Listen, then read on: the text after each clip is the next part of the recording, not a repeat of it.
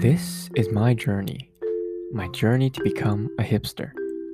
Hipsters are cool and non mainstream. I'm nothing like that though, so every now and then I do stuff that will hopefully, magically, make me a hipster one day. So this week, out of the blue, I picked up reading again, and I got this pretty sick idea. You know, you know how there are makeshift libraries in communities where there's just this bookshelf in some random neighborhood, and people borrow slash take slash put a different book in back in so that there's a little community library going on that is strictly run on trust. Uh, I, I believe that was sort of a thing on the internet several years ago. And well, post COVID, you you would think that this seemed unsanitary and all, just touching books that you've never you don't you, don't know where it's been. And and I, and I know that many places um, public libraries are open such as Hong Kong public libraries open now. But I suppose um, the the amount of people that go into a library would be a lot less compared to pre-COVID. And so you know I just got this idea. Um, doesn't the idea of sharing the books you enjoy with others sound really cool I think I think listeners of an older generation would probably think that I am referring to a book club. And yes, yes, you know what? I am exactly referring to a book club. But in this day and age, though I suppose I shouldn't imply that book clubs aren't a thing anymore. I'm sure I'm sure there are still book clubs out there somewhere. Yeah, but I, I really want to set up a virtual book club.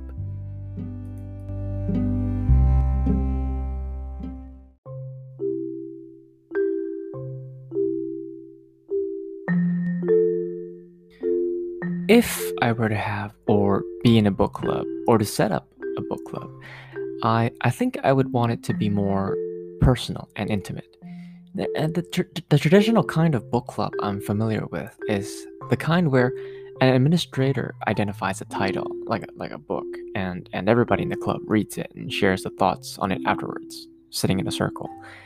Um, that that that kind of setup gives me a more, I don't know, classroom vibe, so I, I never really liked that kind of setup or that kind of book club.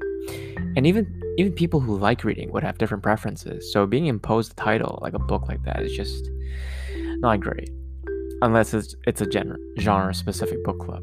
Um, but after uni, I've also done a semi book club where a group of friends and I have shared access to a Google sheet and we just list the titles we've read and our opinions on it uh, for others to check it out if they like. Actually, can I even call it a book club? I don't know. But for the record, uh, the Google Sheet hasn't been updated since February 2019. And, and, and I only looked for it before the podcast and I almost couldn't find it. It's, it's been too long. Um, and I felt guilty, so I updated it. Yeah, that, that's how bad I've neglected reading. And also my great friends, friends across the pond. But back on topic, uh, I, I want to have a book club where it's got a more personal touch. I don't know, would you call that like a book book crew, a book a book squad? Uh, it's kind of like curating a book for another person, like another friend that you know about. Isn't that kind of cool? I think it sounds pretty cool too. Um, or, or you could share with your friends a book that you're reading now, and and I, and I could just ask them, hey, you want to read with me? And this kind of sharing is possible these days. I mean, with ebooks and audibles, it's pretty easy. I mean, if, if you always chill with your friend together in, in, in the same room, you could probably just play audible and you both just listen to the same book and share your thoughts real time. That's pretty sick. Uh, though I suppose that's normally going to breach the usage rights unless the person who has shared access is is part of a family account, like what my sister and I have. Yeah, my, my sister reads a lot and she shares the books she reads with me. Uh, it, those of you who have a Kindle family account are probably more familiar with this, but um, the books you buy, you can just share with the person in the family account, and they can download it to their devices like a Kindle.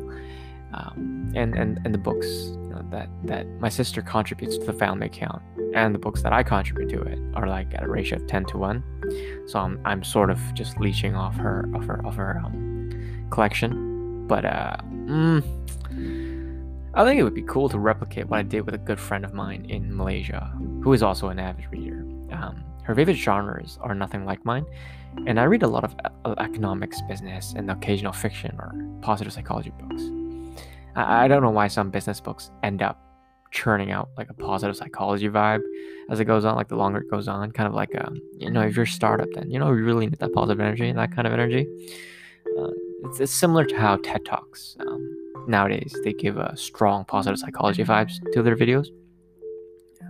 My friend, though, uh, back back on track, she reads humanities, human conflicts, general psychology stuff, and all forms of fiction. But um, you know, she we, we had this idea where she would send me a few books she loved from her bookshelf and me the same. We both had the bookshelf. And but we did a calculation on the courier fees, and it's actually a lot more efficient to just for her to buy me a new book on Book Depository and have it shipped to me, um, an inter- international a- international address. So so in her case, Malaysia to Hong Kong, in my case, Hong Kong to Malaysia. Uh, than to trade each other's books like a like a international courier, couriering or just delivery.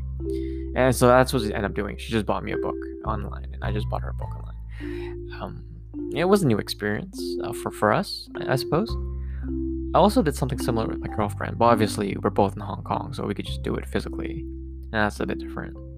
It's not really much, but if this can be called a book club, I've gotten three titles from a friend that I'd never otherwise read, which is pretty cool. Uh, one's titled Happiness by Heather Harpham.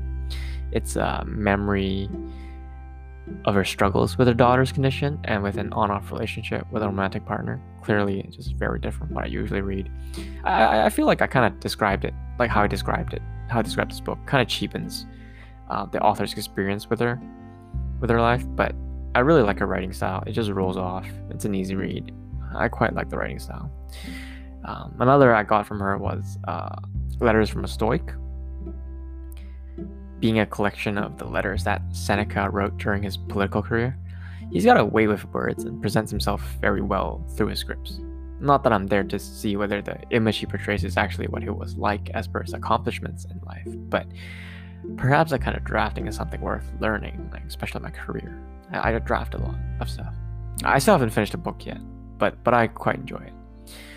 Uh, another one I got from a girlfriend is titled "The Pilgrimage" by Paulo Coelho. I, I, think I think I'm pronouncing this name wrong. I'm just butchering it, but this is the same dude who wrote The Alchemist, so I expected great things from it. And and I mean, this book I think came before The Alchemist, so I suppose if you want that kind of vibe, that kind of ideology, like that kind of thinking, like the, the feel good feeling you get or you got from The Alchemist, if you've read it, it's a it's a it's a, it's a famous book. Um, this is another book that I recommend. I really like The Alchemist. You know, I I, I always think um, The Alchemist, the book, gave me a feeling of um, how do I put it in Chinese? It would be in Chong San Chefat, like just fulfill yourself with a lot of positivity to to reinvigorate your purpose, your goal, or whatever whatever life plans you have. It, it's is it positive psychology? I don't know. Just I feel like a lot of books, like no matter what genre or what they're trying to convey, just gives positive psychology vibes. It's like as if we all just secretly want to be happy. Huh. But anyway, these were all very refreshing titles. Um, I'm only halfway through uh, the latter two books. Since you know, since they're pretty different from the titles I've been juggling with, which so happens to be like, you know, The Secret Barrister, Truth in Our Times, Has China Won, and the University of Berkshire Hathaway. Yeah, I know, right? It's the books I read and the books my friends read, just totally different direction.